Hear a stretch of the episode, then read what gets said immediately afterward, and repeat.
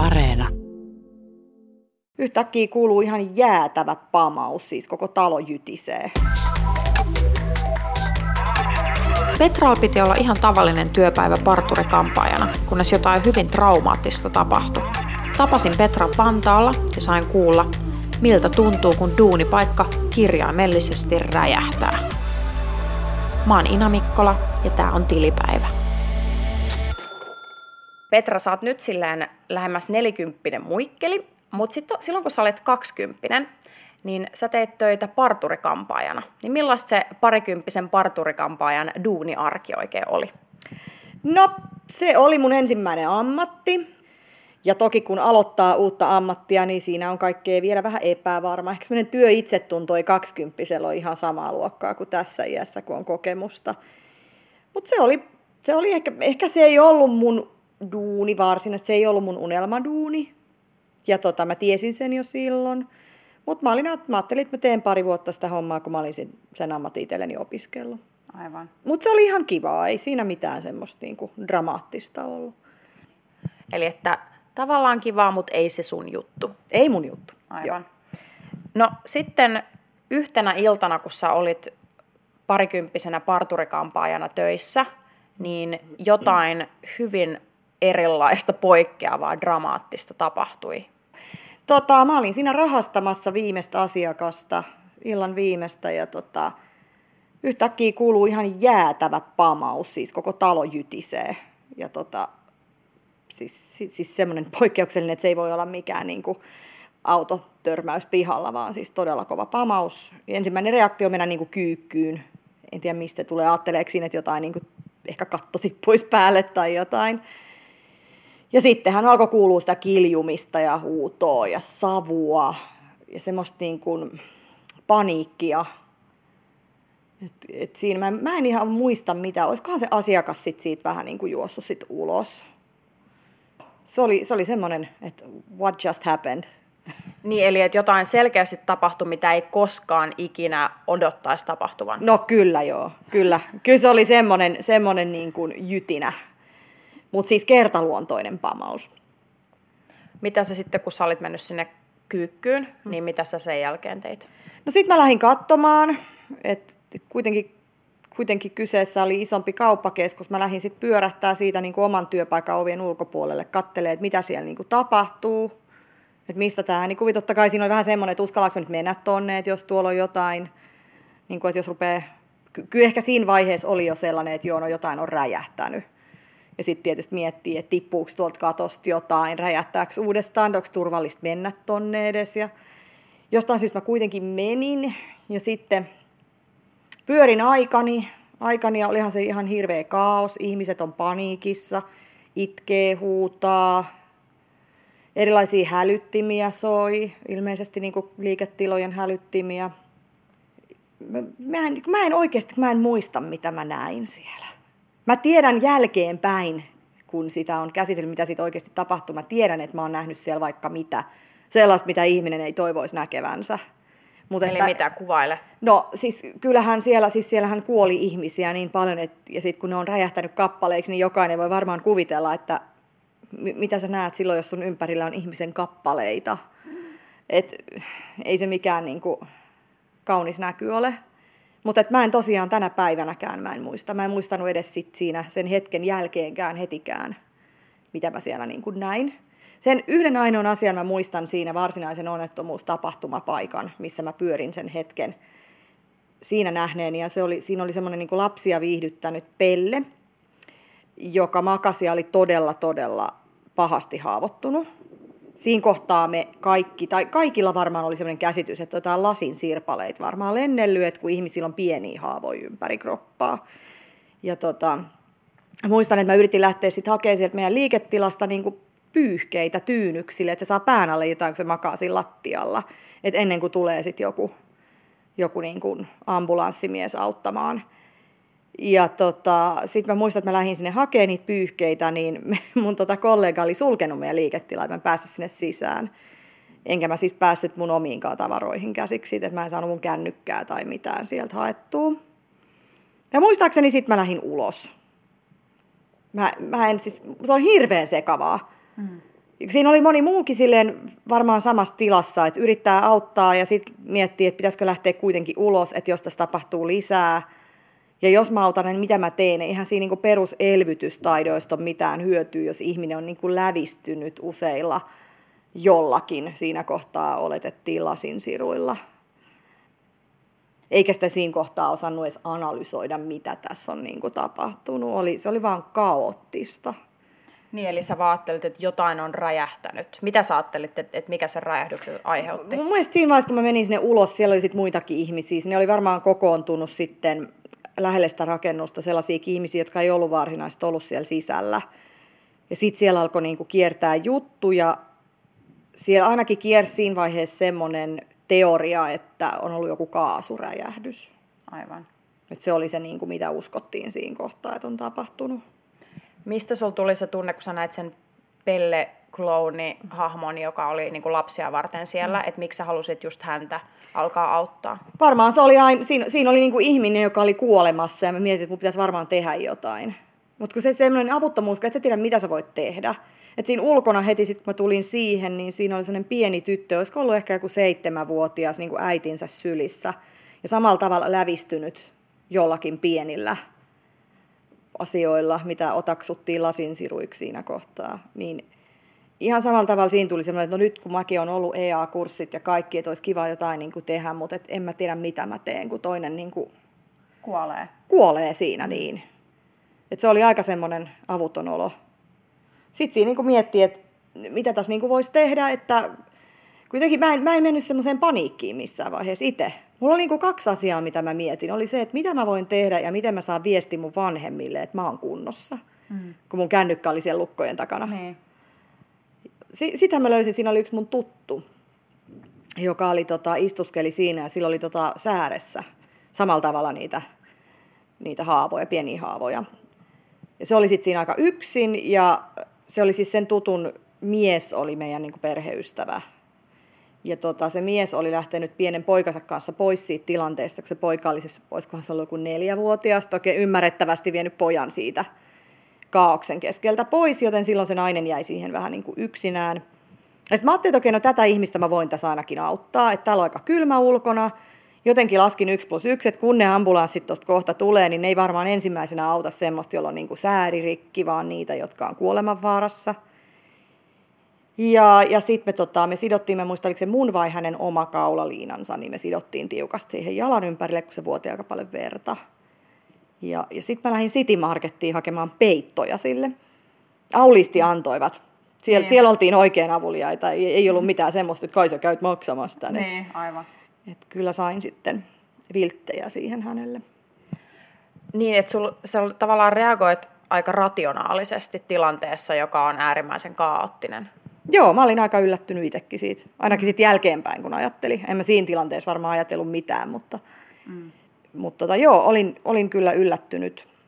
Nyt sitten kun on lukenut, niin, lukenut näistä, niin tietää, että jotkut ihmiset menee enemmän paniikkiin ja toiset sitten taas niin kuin ehkä reagoivasti jälkeenpäin mm. tuommoiseen kokemukseen.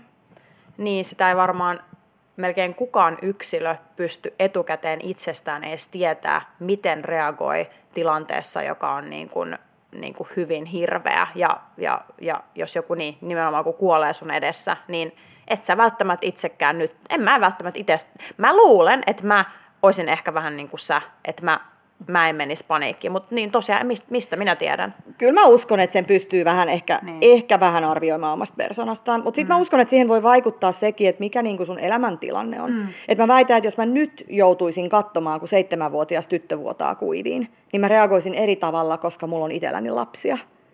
Että se voi olla, että se olisi niin kuin vielä hirveämpää silloin niin kuin mm. itse äitinä, kun äidillä on äidin, äidin niin kuin vaistot. Niin, aivan. Mutta en mä voi, voi olla, että mä olisin silti ollut rationaalinen siinä, että en mä tiedä. Mm. Enkä mä voinut sitä tyttöä auttaa. Myöhemmin mä kuulin, että se kuoli. Oliko se ambulanssissa vai sairaalassa, niin se oli kuollut se tyttö kyllä. Sitten mä näin siinä mun pomonkin, se oli tullut sinne paikalle. Ja mun esimies, joka oli siis, olikohan se mun esimies? En mä ole varma, oliko se. Mä en muista enää. No kollega ainakin, joka oli munkaan siis ainoa työntekijä, joka munkaan oli vielä siellä silloin, kun räjähti. sitten heidän kanssa siinä nopeasti juteltiin, niin sitten se kävi avaamassa sen liikkeen. Se sai luvan myös noilta palokunnan miehiltä, että se saa käydä siellä liikkeessä hakemassa meidän tavarat. Mm. Ja sitten sä sait ilmoitettua. No mä soitin mun äidille, että voit tulla hakemaan mut pois täältä. Niin mun mm. äiti oli ihan niin kuin, että mä olin 20, en mä asunut edes kotona. Et mikä, mikä, mikä ihme juttu tää on, miksi sä voi mennä bussilla kotiin, mikä, miksi sä soitat mulle niin. tämmöistä. Niin. Sitten mä olin äidille vähän, että voitko laittaa telkkarin päälle, että, että nyt on tapahtunut. Siinä on ehkä vähän semmoinen niin pettymyskin, että ai jaa. Eikö siellä ollut niin. kukaan edes huolissaan musta? Niin. Ehkä niin. vähän, joo. Niin, että sä oot kokenut just jotain niin kuin äärimmäisen joo. kauheata. Ja sitten mm. kukaan ei edes tiedä, että mä oon ollut niin. tavallaan mm. lähellä niin kuin vakavaa no, mahdollisuutta vaikka haavoittua tai kuollakin. Mm. Mutta sitten mä muistan, että se mun pomo, joka oli tullut, siis se ei ollut silloin töissä, vaan se oli sitten tullut sinne paikalle, kun oli kuullut, mitä on tapahtunut, niin se sitten sanoi, että me vaan taksilla kotiin. Joo, mä menin äijä isällä, mä menin omaan kotiin. Mä asuin aika lähellä niitä, mutta menin niiden luo. Sitten me katsottiin loppuilla sitten telkkariin, mm. missä oli tilannepäivitystä ja näin. Milloin sä sitten sait tietää, että mitä oli oikeasti tapahtunut, että oliko se kaasuräjähdys vai mikä räjähdys? Siis se selvisi mun mielestä, olisiko ollut oikeasti vasta seuraavan päivänä, vai olisiko se siinä illan mittaa uutisissa tullut jotain niin kuin siihen suuntasta. Mä en suoraan sanottuna muista, että nyt varmaan sit ne, jotka tunnistaa tapauksen, niin miettii silleen, että no joo, kyllähän siitä tiedettiin heti sit ja näin, mutta mm. mä en oikeasti muista, että oliko se sitten, ei sitä ainakaan ihan heti tiedetty, että mistä on kysymys. Miltä susta sitten tuntui, kun sä sait kuulla, että mitä, mitä oli tapahtunut? Joo. No ensin, siinä vaiheessa ainakin tiedettiin, että ne ei ollut lasinsirpaleita, mitkä ihmiset lävisti, vaan hauleja. Mikä on aika niin kuin silleen, että wow, okei. Joku on kikkailu sellaisen pommin, mikä on täynnä hauleja, millä saa niin mahdollisimman paljon vahinkoa aikaiseksi. Että aika raakaa. Toki siinä tulee ekana mieleen, että minkälainen niin kuin sika tekee tuommoista – mutta kyllä mä muistan, että Mä tässä vähän korjaan sen, tuon puuttuu. Siis kyllä mä muistan, että aika nopeasti mä rupein, kun tajuttiin, että siinä on niin kuin ihminen samalla tehnyt itsemurhan, nuori ihminen, oliko se edes täysi-ikäinen, niin, eli itsemurhanen samalla niin kuin tappanut muita ihmisiä, niin kyllä mulla ihan päällimmäisenä pyöri mielessä, että miten sen niin kuin vanhemmat voi kestää sen miten siitä voi selvitä, jos sun oma lapsi tappaa itsensä ja muita. Ja se on suunnitellut sitä pitkiä aikoja. Niin, kyseessähän tässä oli siis hyvin niin kuin koko Suomeen järisyttänyt tapaus, jossa siis nuori mies Petri Gerd Myyrmannissa räjäytti pommin ja nimenomaan tappoi itsensä lisäksi siinä muita. Haavoittuneita oli yli sata ja kuolleitakin oli lähemmäs kymmenen. Joo, seitsemän vai kahdeksan. Ja niin se, että jos ajatellaan, että se oli sulle niin kuin tavallinen työpäivä, niin sehän oli myös muillekin tavallinen työpäivä, kun kyseessä on kauppakeskus, jossa on tosi monta ihmistä duunissa. Kyllä. Kyllähän se semmoinen on, että ei semmoista odota aamulla, kun menee töihin, että jaas, mitäs tänään jännää tapahtuisi, räjähtäisikö vai jotain. Kyllähän se oli ihan shokki. Niin, että tulisiko tänään itsemurhapommittaja niin. duuniin. Se on, se on jännä, koska mun mielestä niitä kouluampumisiakaan ei vielä silloin ollut niin paljon ollut. Et niitä oli mun mielestä vasta sen jälkeen sit enemmän. Sittenhän se alkoi niin kuin, sitten kun niitä oli ollut enemmän, oli tämä Petri Gerd ja sitten sen jälkeen näitä kouluampumisia, niin musta tuntui, että ihmistä alkoi vähän jo niin kuin, siitä alkoi tulla sellainen ilmiö. Mm. Ja sitten alettiin oikeasti puhua siitä, että miten, miten nuorella voi olla noin paha olla. Ja se onkin se ehkä olennaisin, mikä meidän pitäisi oppia tuommoisista, on, että – se on ihan hirveän vaarallista ihan kaikille meidän yhteiskunnassa, kun jollekin pääsee noin paha olo. Mm. Eihän ihminen tee tollasta pahuuttaan, vaan sillä täytyy olla ihan jäätävän hirvittävä olla sisäisesti. Mm, kyllä. No mutta sitten jos ajatellaan niitä päiviä, kun sulla oli ollut tosiaan, sulla oli ollut normiduunipäivä, sitten tapahtui tämä tragedia, joka järisytti sua, sun mm. työkavereit, koko sitä niin kun, kaikki niitä duunareita siellä ostoskeskuksessa, koko Suomeen. Mm. Niin miltä ne seuraavat päivät, viikot sen jälkeen tuntui? Mitä ajatuksia sul, sul pyöri päässä? Ja, niin. No sepä se onkin, että kyllä se niinku, että vaikka mä toimin rationaalisesti siinä itse tilanteessa, niin kyllähän se shokki tuli. Ja se tuli just nimenomaan seuraavin päivinä. Et siinä oli, muistaakseni seuraavan päivänä oli siinä viereisessä koulussa, siinä järjestettiin jotain semmoista tera, terapiaa, ryhmäkeskustelua, jotain, en mä muista. Ja oli joku numero, ja mun, mun mielestä meille kaikille soitettiin myös, jotka oltiin oltu siellä. Mutta ei se, niinku, se oli semmoista, että jos joku tarvii nyt jotain kriisiapua. Et sitä oli kyllä tarjolla, että kaikki pisteet Suomelle kyllä, kyllä niin kuin oli. Kyllä se hoidettiin, ambulanssit tuli nopeasti, meidät huomioitiin jälkeenpäin. Mutta ei se niinku, se oli, se oli tosi outoa. Siis eniten mua hämmensi se, että kun mä sitten seuraavan aamuna soitan mun niin kuin esimiehelle, että no mitä se, pitääkö mun nyt mennä duuniin, että pitääkö mun tässä niin kuin heräillä, mitä tässä niin kuin tapahtuu. Mm. Ja sitten se on niin kuin silleen, että joo, no mä oon tässä vielä niin kuin aamutakki päällä itsekin kotona, että ei tässä niin kuin tiedä. Ja kukaan ei tiedä mitään. Ja sitten vasta päivän mittaan selvii, että joo, että ei sinne nyt kukaan ole menossa aika pitkään aikaan duuniin, että se on kiinni koko paikka. Niin siis siellä räjähti. Niin, niin. Se on joten koomista nyt jälkeenpäin, mm. kun miettii, että mä ihan oikeasti ajattelin seuraava aamu, että pitäisi mun mennä duuniin. Niin. niin. niin että öö, ei. Mutta tota, Korkea joo. työmoraali. Joo, joo. Mutta tota, sitten siinä selvisi päivän mittaan tosiaan tämä, että tilanteen niin kuin vakavuusaste ja että se oikeasti se on se koko kauppakeskus pitkään kiinni. Niin sitten niin sit mun pomo niin käski mua mennä tota, niin, terveyskeskukseen hakee sairaslomaa kahdeksi viikoksi. Niin mä ajattelin, että minkä takia mun pitää hakea sairaslomaa, kun mä en ole sairas, vaan mun työpaikka on kiinni, eh, koska siellä oli onnettomuus. Niin miksi mun pitää hakea sairaslomaa? Ja mä en tänä päivänäkään tiedä miksi. Mä en tiedä, oliko siellä nyt sit vakuutukset kunnossa tai jotain. Et mi, musta se ei ollut oikein. Kyllä mulla oli vähän semmoinen olo, että, että näinkö nyt sitten. Että et tavallaan se jää niin mun vastuulle järjestää sulle joku lippulappunen, vaikka tällä ei ole mitään tekemistä mun sairastamisen kanssa. Ja sitten mä muistan sen, että kun mä menin terveyskeskukseen, niin se oli niin kuin ahdistavaa. Et siellä, siellä mun, mä muistan, että mun isä oli mun mukana ja siellä mä niin kuin varmaan ekoi kertoen romahdin, että oikeasti rupesi niin kuin tärisee ja itkeä ja rupesi pikkuhiljaa tajua, mitä on tapahtunut. Ja, ja sitten niin kuin seuraava viikko oikeastaan oli semmoista aika synkkää. Sen, jotenkin semmoinen ihmeellinen masennus, joka ei johdu mistään, tai että on vaikea ymmärtää, että kun shokki kuuluu asiaan, ahdistuneisuus voi olla jotenkin semmoinen, mitä voisi kuvitella, että tulee, mutta semmoinen masennus, semmoinen, että sä et näe niin kuin valoa tunnelin päässä, semmoinen olo. Mm. Vaikka sun elämässä ei ole, niin kuin, sun omassa elämässä ei ole mitään semmoista, minkä takia sun pitäisi ajatella niin. Mm. Niin se oli vähän, vähän ehkä yllättävää, mutta aika syvälle siinä meni vähäksi aikaa kyllä. Niin, aika nollasta sataan. Mutta sä siis ajattelit heti kuitenkin just sen jälkeen, että sä olet täysin työkykyinen ja sulle sairaslomakin oli se, että enhän mä, niin, että en mä tarvii mitään lepolomaa tässä nyt, että, että suoraan vaan hommiin. No ilmeisesti joo. Joo. Kun ei, ei siis, siis aamulla, niin en mä niin osannut ajatella, että mitä tässä nyt, koska se mun esimieskin oli siellä aamutakki päälle miettiä, että onko se menossa töihin. Aivan. Ei siinä, ei siinä oikein kukaan tiennyt, mitä tässä nyt niin kuin mm. tapahtuu. Ja sitten se tosiaan oli se kaksi viikkoa, kun se oli kiinni. Ja tota, sen seuraavan viikon mä sitten menin muualle töihin. Niin kuin tuttavan kautta sitten tekee muita hommia siksi aikaa. Koska mä en jotenkin, mun mielestä se ajatus, että mä makaan siellä himassa mun syvissä vesissäni yksinään, niin ei se mua niin kuin nosta sieltä. Niin koet sä, että se eka viikko tämän tragedian jälkeen, niin sä olit hetken ainakin työkyvytön, mutta sitten sä olit kuitenkin viikon jälkeen silleen, että nyt on pakko päästä taas duuniin? En mä tiedä, olinko mä työkykyinen silloinkaan. en mä tiedä. Mä en jotenkin...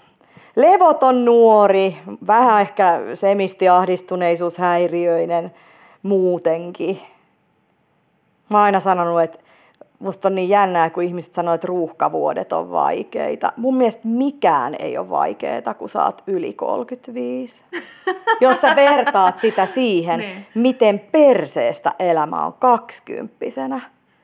Sun pitää rakentaa uraa, opiskella, saada työkokemusta, löytää tulevaisuuden puoliso, nähdä koko maailma, viettää joutilasta bileelämää. Kaikki tää sun pitäisi tehdä samaan aikaa. Ei mitään paineita. Ja sit sä oot vielä kuitenkin vähän ulalla silleen, että kuka mä oon. Niin onhan sen aika rankkaa. Mun mielestä, mm. mun mielestä niin kuin nuoria aikuisia ja sen elämänvaiheen vaikeutta vähätellään. Mm. Eli tavallaan siinäkin hetkessä, kun sä menit niihin syviin vesiin ja ehkä, ehkä muutenkin se nuoruuden syvät vedet, niin Oliko se tavallaan itse asiassa siinä hetkessä niin se, että sä pääsit takas duuniin mahdollisimman nopea, niin kuitenkin ehkä semmoinen pakopaikka myös niistä tunteista. Varmasti, ihan varmasti. Siinä oli sitäkin, ihan varmasti. Kyllä. Mm. Kyllä mä väitän, että se oli silti oikea ratkaisu. Oliko niin. mä työkykyinen tai en, niin... Ja sitten kun se työ, mitä mä tein, niin se ei ollut mitään asiakaspalvelua, niin, niin sitten jotenkin... Mitä, mitä se oli siis? Siis mä menin ihan niin kuin varastohommiin. Joo. Siellä oli pari, pari niin kuin tuttua, kenen kanssa tiesto hauskaa. Se on letkeetä perus niin kuin duunaamista, niin se oli kivaa. Niin koet sä sitten lopulta, että se oli nimenomaan ehkä aika terapeuttistakin se varastotyö tragedian jälkeen? Oli, varma, nimenomaan terapeuttista varmaan, kyllä. Siinä tapasi ihmisiä ja sai tehdä jotain, mikä vie ajatukset pois. Mm. Kyllä. No miten sitten, jäitkö varastolle vai palasitko parturikampaajaksi? Kyllä mä palasin sitten töihin. Olisinkohan mä nyt vielä vuoden sen jälkeen ainakin ollut niissä hommissa. Ja jonkin aikaa sielläkin. Niin siis Myrmannissa? Joo, Joo. kyllä. No mitä se miljö, koska sä olit ollut siellä varastolla, mikä on ihan eri miljoona, niin mitä se niin Myrmanni miljoona? Tuliko sulla mitään sellaisia niin pelkotiloja siellä, mitä se tila olisi laukassut? Ei. Joo. En. Etkä kattonut asiakkaita silleen, että toi on nyt seuraava pommittaja, vai? Eh. Mä en pysty selittämään, miksi ei. Joo. Mutta rehellisyyden nimissä ei. Ei ollut semmoinen. Mm. Et ehkä se shokki, mikä oli, niin se oli sen ensimmäisen viikon. Ja sitten sen jotenkin, totta kai mä puhuin siitä kaiken, mä kävin siitä tarinaa läpi miljoona ihmisen kanssa, että kyllähän sitä tuli käsiteltyä, vaikkei varsinaisessa terapiassa, niin, mm. niin tulihan sitä käsiteltyä läheisten kanssa. Oliko jotain muita asioita, mitkä niin kuin, olisi jotenkin triggeröinyt sua niin sanotusti? Jonkin aikaa oli esimerkiksi ambulanssin ääni sai kyllä niin kuin verenpaineen nousee. Aivan. Se oli semmoinen. Mutta ei siellä työmiljöössä mikään, ei siellä parturikampaamossa, ei edes se, että sä oot siinä tiskillä ollut silloin, kun räjähti, ei edes se tiskityyli. Ei. Joo. Ei. No mutta toi on tavallaan myös hienoa, ettei se, niinku, koska ehkä tämä on myös taas sellainen, että mä itse assosioin niinku, tiloihin ja tiedät sä vaatteisiin ja esineisiin niin paljon kaikkea, että musta tuntuu, että mulla voisi olla niinku, joku, että se vaan joku esine muistuttaa liikaa jostain. Kuulostaako se tosi ylimieliseltä sanoa, että ehkä mä ajattelin siinä kuitenkin sitten jotenkin niin, että tuossa nyt joku räjäytti itsensä tässä kauppakeskuksessa, että mm. kuinka todennäköistä Jep. on, että joku mm. toinen räjäyttää itsensä heti perään tässä samassa ostarissa. Ei, vaan se on loogista. Se on just loogista. Ja mä myös tunnistan ton, koska mä oon aina sellainen, että jos mulla meinaa tulla joku, tiedät ihan sama elämässä tai työelämässä, joku pelkotila, paniikki tai tämmöinen meininki, niin mä yritän aina itse asiassa sen rationaalisuuden ja todennäköisyyksien kautta mm. ajatella sitä, että no kuinka todennäköistä tämä olisi. Mm. No mm. voi olla just näin. En mä tiedä ajattelinko mä sitä tälleen silloin, niin, mutta niin. Et varmaan. Niin, kyllä. Koska ei se mua sillä tavalla pelottanut se paikka. Mm, niinpä. No nyt sä et enää ole parturikampaaja, etkä ole myöskään varastolla duunissa. En ole. Öö, sulla on ollut tavallaan aika monipuolinen duunarihistoria, niin mitä sä nykyään sitten teet? Mä oon restonomi ja mä oon nyt ollut tosi pitkään Hostel Suomenlinnan johtajana ja tota, leirikouluyhdistyksen toisena toiminnanjohtajana sen jälkeen. Ja sitten mä oon vähän niin kuin ajautunut myös politiikkaan. Tosin vain kuntalevelillä, että ei, en ole, en ole mikään tunnettu suuri poliitikko. niin, mutta tavallaan mm, aika eri hommia kuin silloin nuorempana. Joo, mm. mutta restonomi on ollut mun juttu. Se on, niinku mm, sit, se on ihan. Mä tykkään organiseerata. Ja... Sanoisit sä niin, että ö, tällä sun kokemuksella, tällä tragedialla on ollut jonkin tasoinen vaikutus myös tähän, missä sä nyt oot? On varmasti, on. Ja mä oon ollut siis ihan tosi mä oon ollut aina semmoinen vähän erilainen nyöri semmoinen, mm. että kaikki on ollut hirveän pinnallista. Mä oon aina ollut vähän, että mua ärsyttää kaikki ihmiset, kun on niin tyhmiä. Ja, kaikki, ja kaikkihan me ollaan sitä mieltä, että kaikki muut on tyhmiä, paitsi minä. Yep. mutta mitä tuommoisesta nyt voi sanoa tuommoista onnettomuudesta? On se vaikuttanut, mm. mutta... Mm. Hei, yksi mihin se pitää sanoa, mihin se on vielä enemmän vaikuttanut kuin politiikkaan lähtemiseen, niin äitiyteen. Siis joo, voi sanoa, siis toi, mitä siellä tapahtui ja sen jälkeen, niin on vaikuttanut siihen, että millainen äiti mä haluan olla. Ja miten mä pidän huolta siitä, että kun mun poi, esikoinen on semmoinen aika ekstrovertti ja semmoinen tykätty kundi, niin vielä enemmän mä oon panostanut siihen, että hän ei ikinä ole kiusaaja, että hän tulee aina ottamaan mukaan sen, sen joka on ulkopuolelle jäänyt. Kiitos kun kuuntelit. Mä oon Ina Mikkola ja tää on Tilipäivä.